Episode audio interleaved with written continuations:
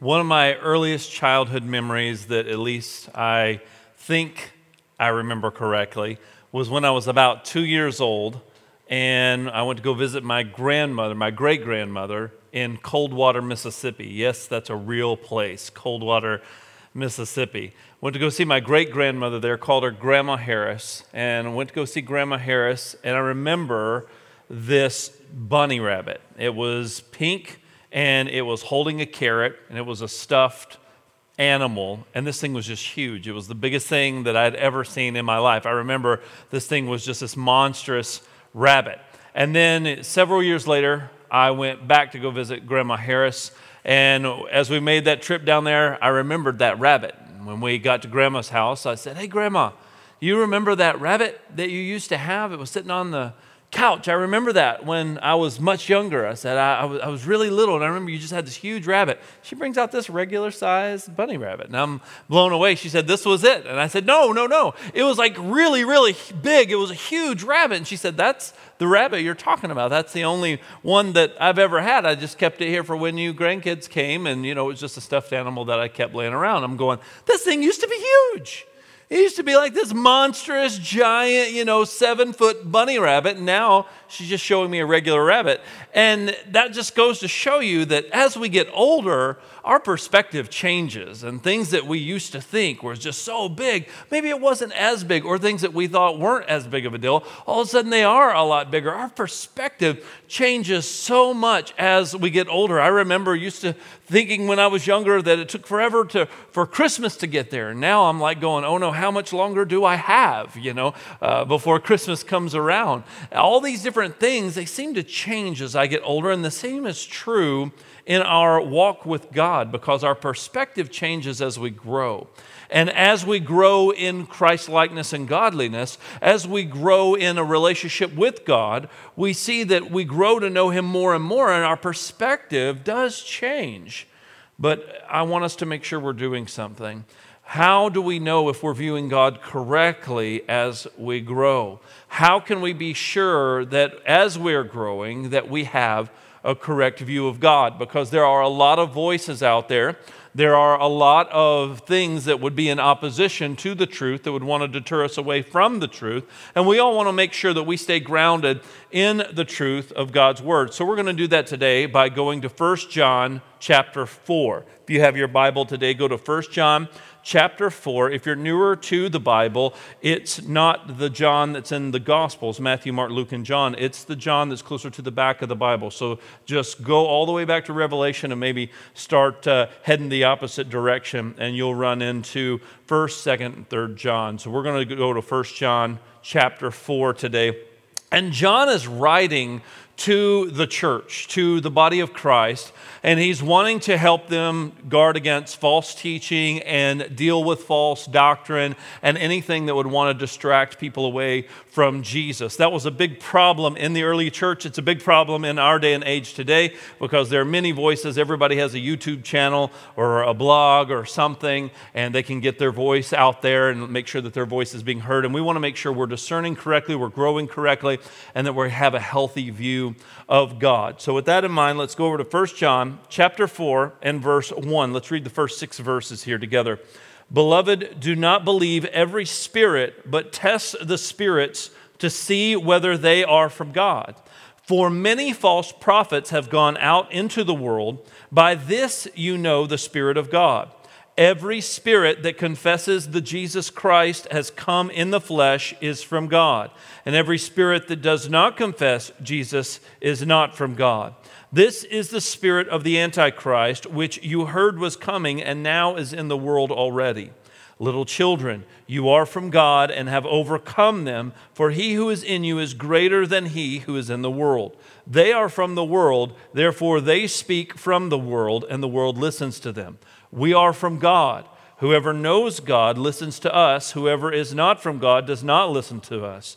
By this we know the spirit of truth and the spirit of error. So, John's trying to help his audience to understand the spirit of truth, to know how something is legit or how someone is legitimately from God. And the more you know God, the sweeter the gospel of Jesus Christ is to you because Jesus is the answer and Jesus is the reason that you and I are able to have access to God. And the more that we hear that message, the sweeter it should become to us. I've been a Christian um, ever since I was uh, really uh, young, uh, at a very young age, and I grew up in the church. And growing up in the church, I've always heard people have this desire for more. I've always heard this desire for more, and it sounds really spiritual when you say, I just want more of God. And normally, what I've come to find that to mean, especially as I've been a pastor for 20 years, is that people mean they want to hear something they've never heard before. They want to hear something put in a way perhaps they've never heard before because it tingles the senses and it makes them feel like they have just now been intellectually engaged and they're excited about hearing something perhaps presented a way they've never heard before. Maybe someone brings up some really old uh, type of custom that they found in some history book. Maybe there's some connection made between some sort of uh, teaching and some sort of allegory, or there's some sort of connection made between something relevant that's happening today that could be prophetic in nature. And people get really excited about that. And in church, we call that stuff the deeper teachings. And people want deeper teachings. And there's nothing wrong with seeking to know more in the scripture. And there's nothing wrong with desiring to, to grow in understanding more about the scripture. But understand this the message of the gospel, the message of Jesus Christ dying on the cross for a sinner like you and me, giving us his grace instead of giving us what we deserve, him giving us forgiveness, him reconciling us, him adopting us by his spirit Spirit and calling us sons and daughters of God. There is no greater message you will ever hear. There's no greater message you will ever hear. I, I, get excited about finding little nuances in the scripture, and I like having conversation about what about this or what about that. There's nothing wrong with that but it should not be greater than, or it should not excite the Christ follower more than the message of the gospel. Because the longer we walk with Him, the sweeter the message of the gospel should become to us. There is nothing greater than what Christ has done on the cross for you and I. There is nothing greater. And if it's pointing us to Jesus, if it's pointing us to know Him more, then it should become sweeter to us the more that we hear it, not more commonplace. Sometimes we can get on this uh, type of thinking where we think that because we know something, we're ready to move on to something else, something more exciting. And this is true of Christians hearing the message of the gospel. They hear this message of the gospel and then they say, Pastor, I know that. I've heard that. I'm ready for something deeper. I'm ready for something more. I know that. Listen, church, the more you know God, the sweeter the gospel of Jesus Christ should be to us. This was the calling card of how John wanted everyone to understand whether or not someone was genuinely from God or not, because there were people who were out there teaching and preaching messages that were, that were close. They were things that may sound exciting or enticing, but they weren't really the gospel. He said, The way you're going to know, the way you're going to test the spirits, the way you're going to know if someone genuinely is from God is are they confessing that Jesus Christ is Lord? Are they speaking about Jesus? Are they presenting Jesus? I remember there was an old uh, dear brother that I look up to as a mentor in the Lord that he uh, used to say this. Um, he would say uh, that if, if you would have a, a traveling minister come through or someone come and teach, he said, Count how many times they say Jesus. He said, Because that's really all we need to hear about, anyways. And that was the most important thing to him. And I remember one time when the church was without a pastor pastor and they were looking for a new pastor, they were saying, just, just see, see how many times he says Jesus. That was this guy's criteria. Because, church, all that really matters at the end of the day is Jesus. Amen? And the more you know God, the more actually this message of the gospel is going to become sweeter to you. I remember uh, that there was a book that's called The Explicit Gospel by Matt Chandler. It's a great book, and when I first read it, it gripped me to the core, and it caused some uh, just fireworks to go off in me, and it stirred my passions and stirred my affections for Jesus in a way that, uh, quite frankly, had never been stirred uh, or haven't been stirred in a very long time. And when I read that book, I was so excited because of how it just just radically laid out the gospel in such a plain way and showed how the gospel of Jesus Christ connected to everything in my life. And so I naturally, when I'm excited about something, I become a salesman for it. I don't know why I don't get commissions on things like this. But when I get excited about something, I go around and I say, hey, you got to read this, or hey, you need to, you know, try this, or whatever the case may be. And I was just all fired up about this book. And I went to someone that I considered to be a spiritually mature person, and I said, this just set my world on fire. Uh, God used this in a powerful way in my life. And they were like, Well, I got to get it. And they got it. And the conversation that followed after they read the book was very disappointing. It was very discouraging because I said, Did you get the book? And they said, Yeah, I got the book, The Explicit Gospel. And they said, Derek, there's nothing to that. I already know all of that. And I'm like, No, you don't. because if you knew it, you, if, if, if, if it were life to you, it would stir something real in you. Uh, how can we hear about the gospel? How can we hear about what Christ has done for us? And we just say, oh, I already know that, and we just want to move on. No, I don't want to move on. I want the gospel of Jesus to become sweeter and sweeter to me. That's how I can know I'm growing in a healthy perspective of knowing God more. Because if someone strays from the gospel, or if someone elevates some other teaching above the gospel, you should beware of those types of teachers. Beware of people who would elevate you instead of elevate, elevating Christ. Amen? Beware of people who would want to use Christ as some sort of uh, door opener, some sort of uh, kind of just, just, just the guy that just kind of props the door open, and, and now you really get to get into all of the truth and all of the things about God. No, it's, it's Jesus is the door, He is the gate, but He's also the one behind the door because when you become a Christian, you get Jesus, and Jesus is all sufficient. Jesus is not lacking in anything, amen? It's not like Jesus plus something else that God could ever do or give me is going to be better than just having Jesus. Jesus is enough.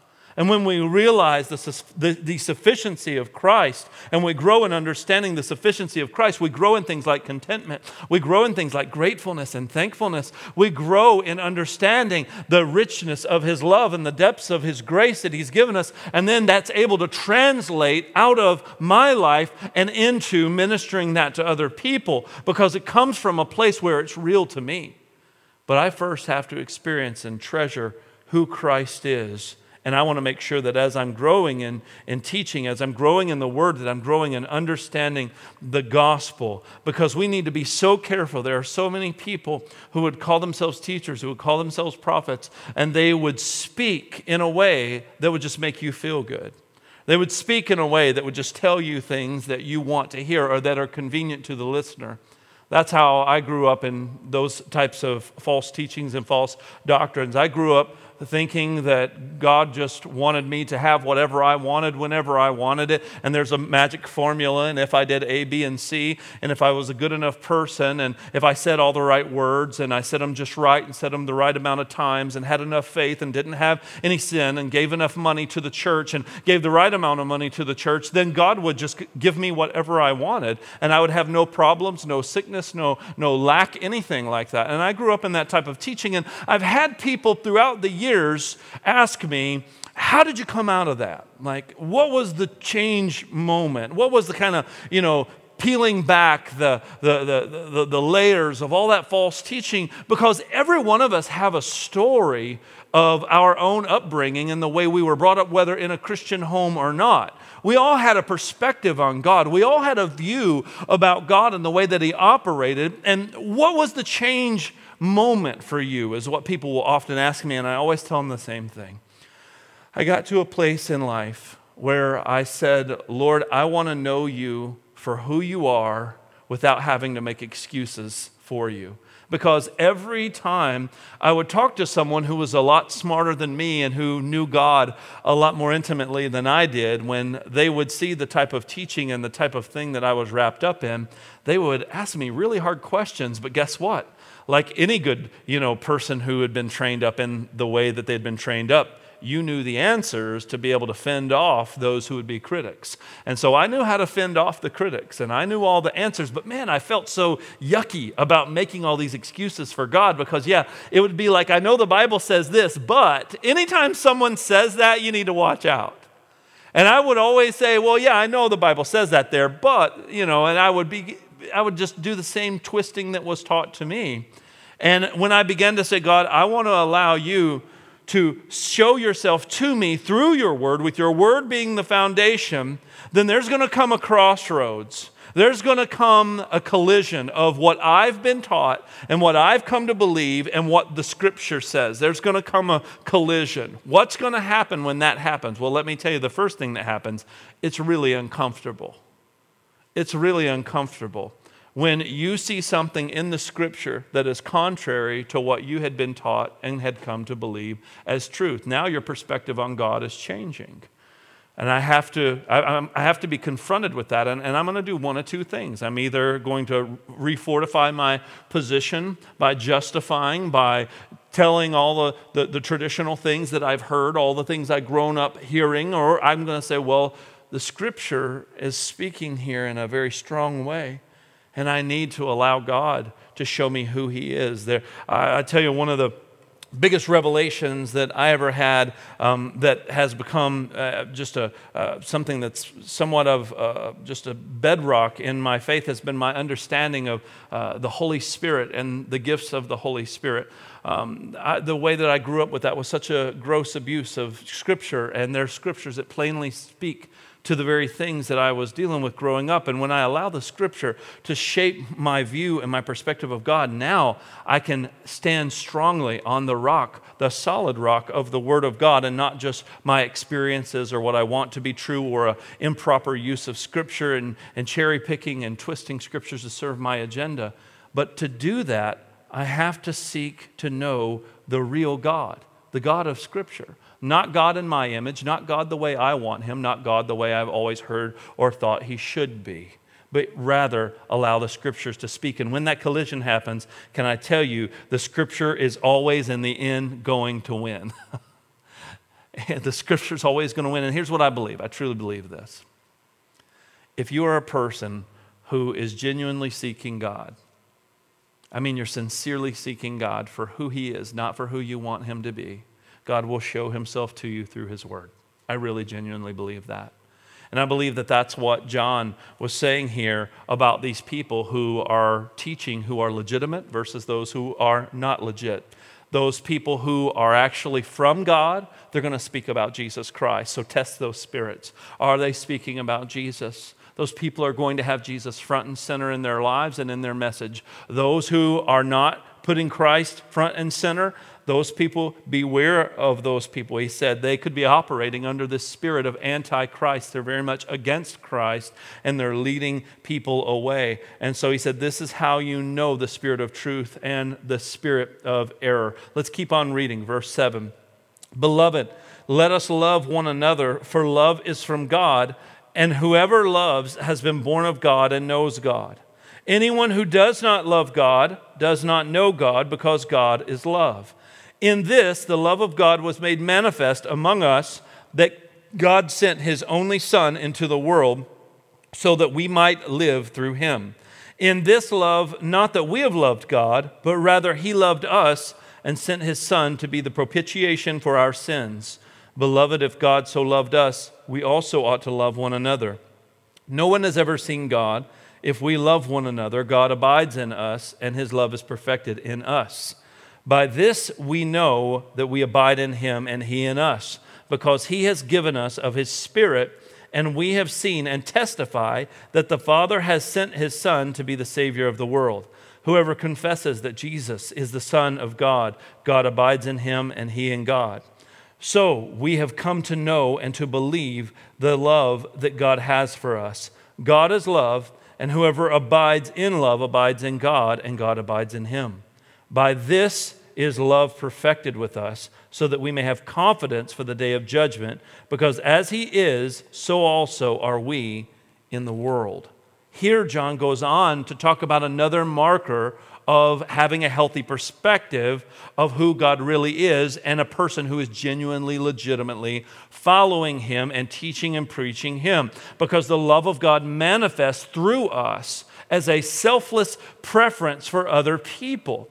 He said, Listen, no one's seen God, but you want to know what it looks like to see God? Look at the way that people love one another. There's something different here because the more you know God, the less you're concerned about getting your way. Now it doesn't become about your will or your way that you're pursuing. Now something has shifted, something has changed, and it's a drastic shift and it's a drastic change. It's not just being nice, it's not just being cordial because someone who is not following God, someone who is not a Christ follower, they can be cordial, they can be benevolent, they can be generous, they can be uh, someone who does nice things for other people that we look at that it touches our heart and touches us emotionally. So this is something different.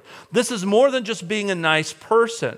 This is us understanding that, listen, I am not as concerned about getting my way as I used to be. I'm not concerned about getting the attention as much as I used to be. I'm not as much concerned about making a name for myself as I used to be. It is a selfless kind of love, a love that actually denies self and actually points people to God. And the more I know God, this type of behavior is going to come out of my life because it's going to show I really am of Him.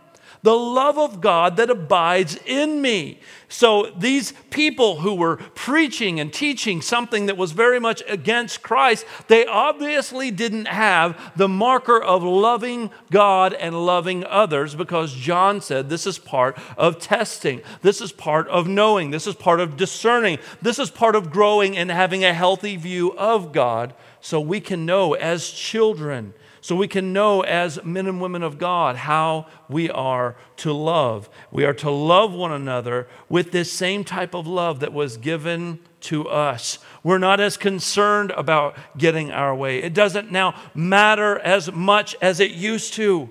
Now there's something different that's driving us. There's something different that's motivating us. There's something different that has challenged us and has made us more and more like Him. And we should be growing in that. We should be growing in that perspective. We should be growing in that understanding because the more I know God, the more I'm going to love what God loves and I'm going to hate what God hates. And the more I know Him, these things are going to come naturally out of the believer who has a healthy view of God, who has a healthy relationship with God. Because before I knew Him, before I walked with Him, then it was natural for me to be concerned with getting my way. It was, it was natural for me to be concerned about the, what I wanted. I didn't even understand contentment. I didn't understand true joy. I didn't understand true peace. I didn't understand what generosity actually looked like. I didn't understand what being a living sacrifice looked like. I wasn't interested in those things before, but now my life is driven by things that I, I, I, want to point people to Him. And I want my heart to be so fixed on Him that whatever may come my way, I can be content in all things. I can truly rest because I know I have Christ and Christ has become enough. And when He becomes enough, I am able to find that joy. I am able to find that peace and that contentment. And it's not like the kind of peace that the world gives, it's something different. Because now I know that I am right with God because of what Christ has done.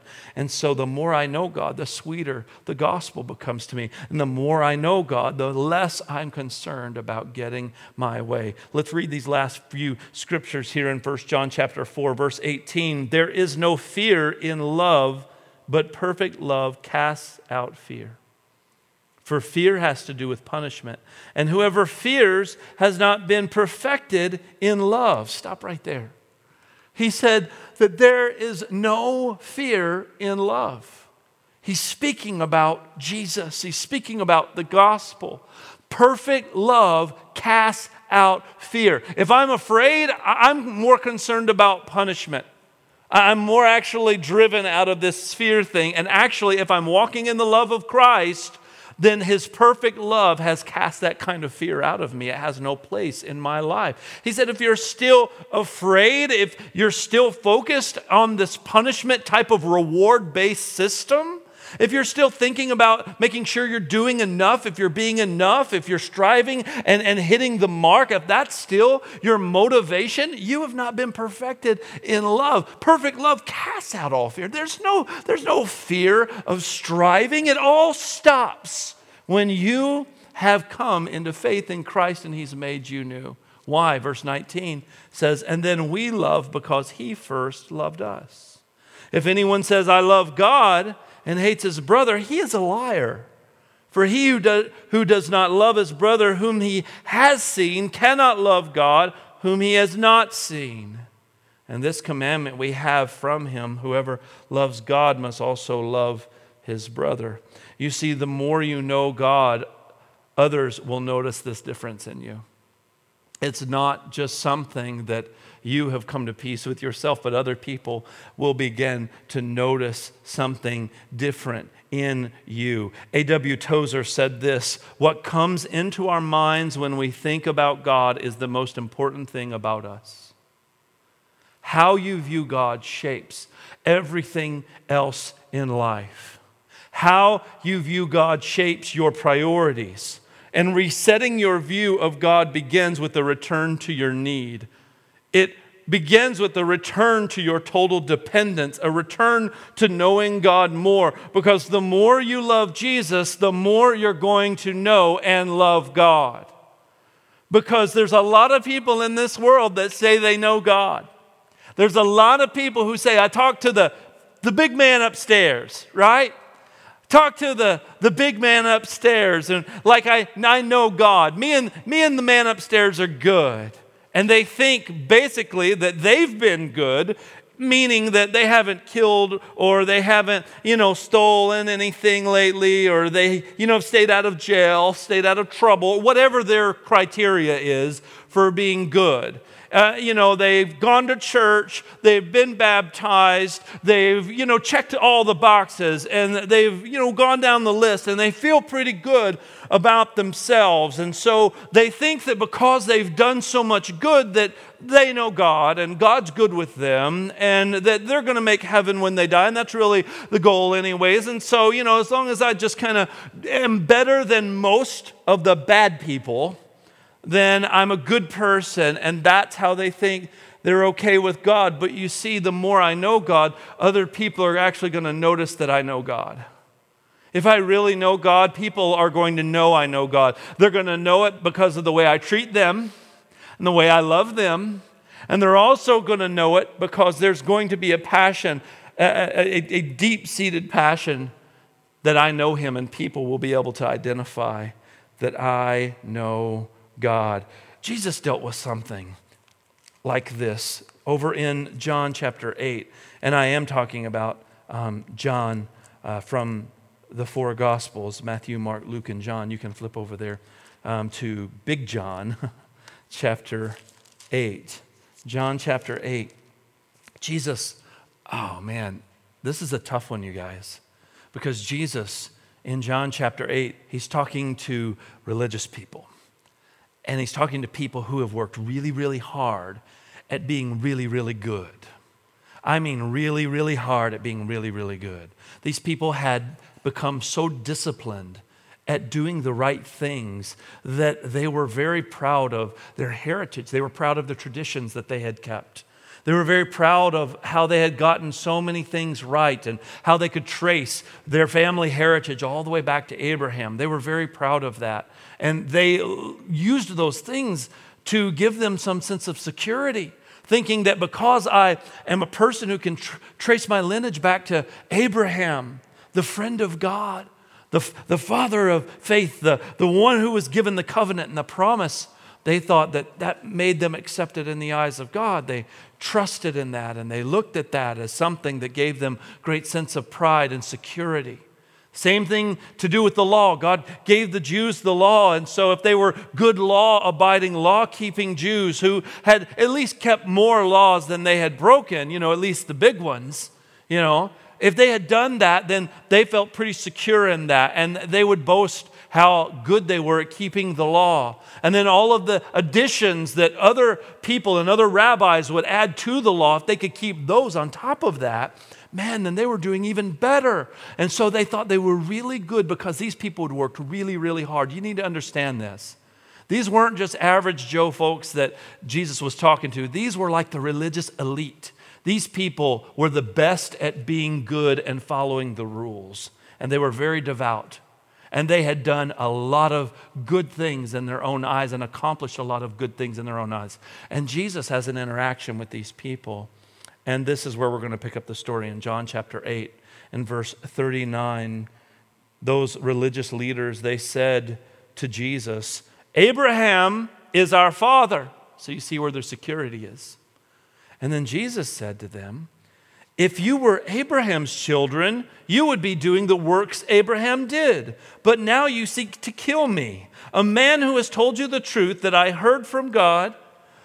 This is not what Abraham did. You are doing the works your father did.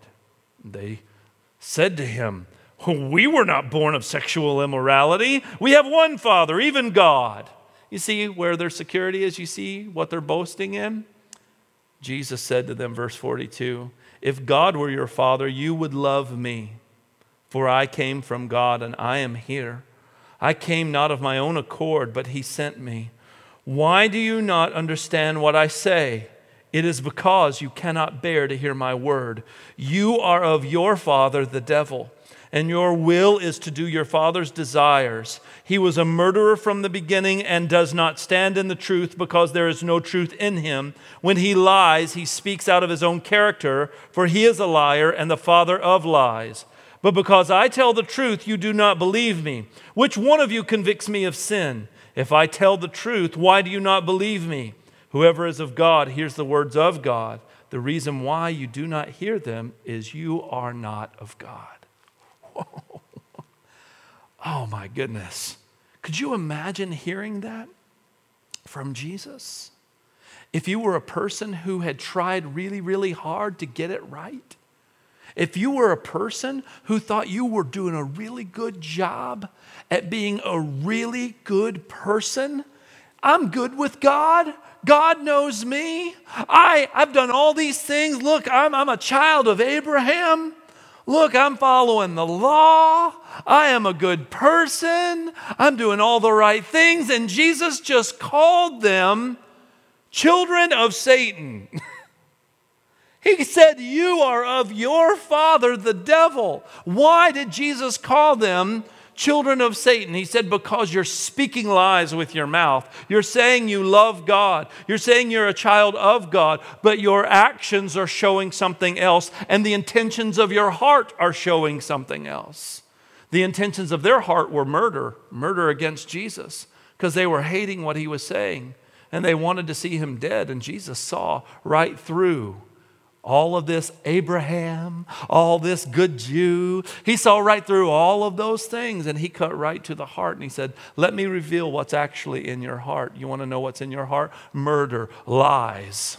You want to know what, who else drives murders and lies and, and, and who is the father of all of that? Satan. So that's who actually you're associated with and who is your father. Could you imagine hearing that?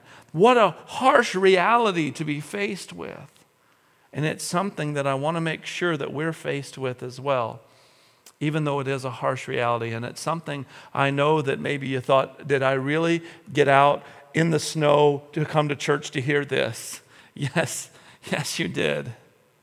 And I want you to hear it because I want you to evaluate where your hope and your trust is as we're resetting our view of God. Because I don't want anyone who hears this teaching or anyone who calls this church their home who regularly expo- is exposed to us teaching the scripture here at Word of Grace. I don't want anyone to falsely think that they know God when they don't know God.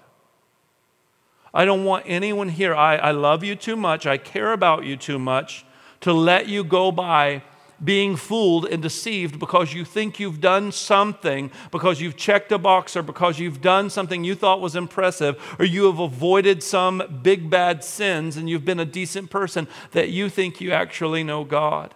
I don't want you to think because you serve, because you give, because you attend. I don't want you to think those things are the reason that you know God. No, here, John, he said it very clearly. Are they speaking Christ and do they love each other? Are they loving with the love of God? Are they walking in fear, trying to somehow offset the wrong they've done? Or are they secure in the love of God and has it changed them to the point that they are loving each other and other people can see something different in them? Do we genuinely know God? What's our view of God? What's our perspective of God? Tozer says it's the most important thing about us. And I believe that. I agree with that. It is the most important thing about us because it's going to shape the way that we think about grace, forgiveness, the amount of time we'll be willing to hold on to bitterness and offense and unforgiveness is based on do I really know God? Because how can I say I love God who I haven't seen and I'm hating my brother who I do see? If I say that, I, am a liar. And I don't want to be a liar because the father of all lies is Satan. And I don't, I don't want to be associated with the father of all lies. I want the truth to be in me. The truth sets us free. I want the, to know how to walk in truth. I want to know how to be led by the Spirit into all truth. I want to know how to speak the truth in love. But for me to do that, I have to know him. And I have to be known by him. And I don't want us to be fooled into thinking that because we've done all the things we thought we were supposed to do, at the right time that we're okay. I want us to examine our hearts and say, hey, Do I know God? Because the more you love Jesus, the more you're going to love God. Here's your bottom line today, church. Embracing Jesus for who he really is will shape your view of God. Embracing Jesus for who he really is. Because the more you know God, the sweeter the gospel of Jesus Christ is to you. The more you know God, the less you're concerned about getting your own way. The more you know God, others will notice the difference in you. I want to know him more. And the only way for me to know him more is I need to embrace Jesus for who he really is. Not who I've always heard him, not who I've always made him out to be, not the way that society would like for Jesus to be, but who is he really? And allow the scriptures to shape my view of God and embrace Christ for who He is because loving Jesus is the test for whether or not I really do love God or not. A lot of people can say that there are many roads that lead to God, but the scripture says that there's only one way, and His name is Jesus. He is the way, the truth, and the life. No one comes to the Father except by Him. Do I know Him? Have I embraced Him? Have I really embraced him for who he really is? Or do I want to be accepted by the world? And do I want to play the same game that the world plays? And I want to honor him with my lips, but my heart is far from him. Do I really know him? Loving Jesus is the test of whether or not I love God. That's what John said in 1 John chapter 4. He said, Are you speaking of God? Are you speaking of Christ? Are you pointing people to love? Are you pointing people to the love that He's given us? Has it changed you? Or are you still afraid? Or are you still in fear? Are you still in fear? Are you more afraid of people and, and what they think about you? Are you more afraid of being accepted by your coworkers or your neighbors or your family members? Have you forsaken all to follow Jesus because you found such great worth in him that nothing else compares, that everything else pales in comparison to the simple fact of knowing him? And it's not because I know Jesus and he gets me stuff. It's not because I know Jesus and now I can have all of these blessings. It's not because I know Jesus and now I can ask Him to heal my physical body, or I can ask Him to give me a promotion at my job, or I can ask Him to help me buy a new house, or whatever the case may be. Can I pray? Can I ask? Will He do those things? Sure. But those things pale in comparison to knowing Him And embracing Jesus for who he is is enough because if he never did anything else for us than die on the cross for our sins, folks, he has done more than you or I ever could deserve. I want to embrace that Jesus. That's the Jesus I want to know, and that's the Jesus that I want you to know because that's the, that's the Jesus of Scripture. And I hate to burst your bubble. I, I, I hate to, to disappoint you because maybe you got into this thing because some slick tongued preacher told you that if you follow Jesus, all your problems will just disappear and go away, and you'll never have any challenges in life, and God will just wave his magic wand and things will get better, especially if you give three easy payments of 1995. And we've bought into those things. We have. A lot of people get disappointed in God because God didn't do what they wanted when they wanted. God didn't operate on their timetable. God didn't operate according to their schedule, so they somehow think that they have the right to be disappointed in God. Church, we do not have a right to be disappointed in Him. He gets to call anything He wants good because He alone is good. And that means if I go through difficulty, it can still be for my good and His glory. I may not see it as good, I may see it as challenging. I may want to give up. I may want to quit. But if I trust in the God of Scripture, I can know Him more and embrace Him more and know who He is and know I don't have to get my way. Your will be done, your kingdom come on earth in my life this day as it is in heaven. Are we just saying these things? Are we just reciting these things because we memorize them? Or are we actually believing these things?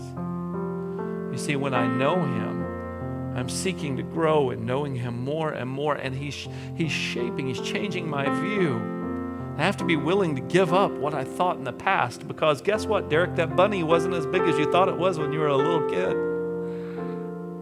But I thought it was big. No, no, no, it wasn't. Your, your view was different back then. Your perspective was different. You've grown. You've learned some things. You've got a new perspective. And as you grow in your perspective, keep growing in and being grounded and rooted in Scripture. This is going to shape our view of God. This is going to shape our view of His grace, His forgiveness, His will. Is loving Jesus more than doing things for God? Is loving Jesus more than feeling something? What is loving Jesus? What does it even mean to love Him? You see, loving Jesus is treasuring Him above all things to the point that there is nothing greater to us than loving Him, than pleasing Him, than treasuring Him, than obeying Him. The fruit of a life pursuing to know Him more will be evident. This is how you grow, this is how you discern who is of God and what is of God. John made it very clear. He said, This is how you're going to know. Are they passionate about Jesus? Are they pointing people to Jesus? Are they saying there's no one greater, there's nothing else more to gain? If you have Jesus, I can be content in knowing Christ and Christ alone. This world could be taken from me. If I still have Jesus, I still have more than enough. I pray that you have found that type of worth in Christ. Greater than family, greater than finances greater than your ambitions. I pray that you are finding that and you have found that, that you have discovered the treasure in the field. And if you haven't, then I believe today is the day, perhaps, of your salvation, whether you're right here in this room with these few that we've gathered, or whether you're out in the commons area, or whether you're joining us online. Perhaps today there was a greater purpose than what you thought when you woke up this morning and you planned on coming to church. Maybe God had something else greater in mind. Maybe today is the day that that Ephesians prayer that Paul prayed over the Ephesians that their eyes, that their understanding would be open. Perhaps today is the day the eyes of your understanding are open.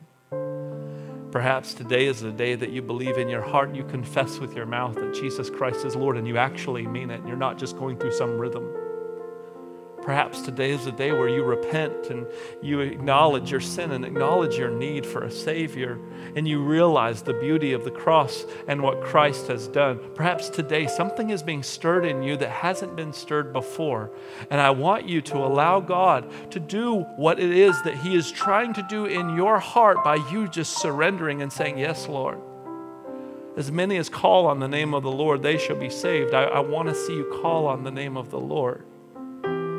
Perhaps today is the day that you do that. Perhaps today is the day where you begin your journey as a new creation in Christ, where old things have passed away, all things have become new. Perhaps today is the day where you say, Yes, Jesus, I'm ready to follow you. So, Lord, I pray you would help us to respond accordingly to the gospel that's been presented and your word that has confronted us and your Holy Spirit that is shaping us more and more into that image of Christ as we are bearers of light, as we are bearers of this message of the gospel, as we are salt, as we are light to this world. May we be people who don't just know things about you. May it be more than that. May we be people who actually know you and it is apparent to others that we know you because of the love that we have for you, because of the devotion that we have to you, and because of the love that we show them. May it be evidence of the Spirit of God living on the inside of us. May it be evidence of Jesus having every fiber of our being. May it be evidence that we are actually yours. Let us not be deceived. Lord, if anyone is deceived here today, may their eyes be opened to see their need for Jesus. May they respond to the Spirit's drawing today. For no man comes unless the Spirit first draws them. So, Spirit, we pray as you're drawing people that hearts are being changed today, that eternity is being impacted. We thank you, God, that your kingdom is expanding as people respond to the gospel, as people respond to the message of the cross. May we seek to know you more and more. We love you, Lord. In Jesus' name, amen.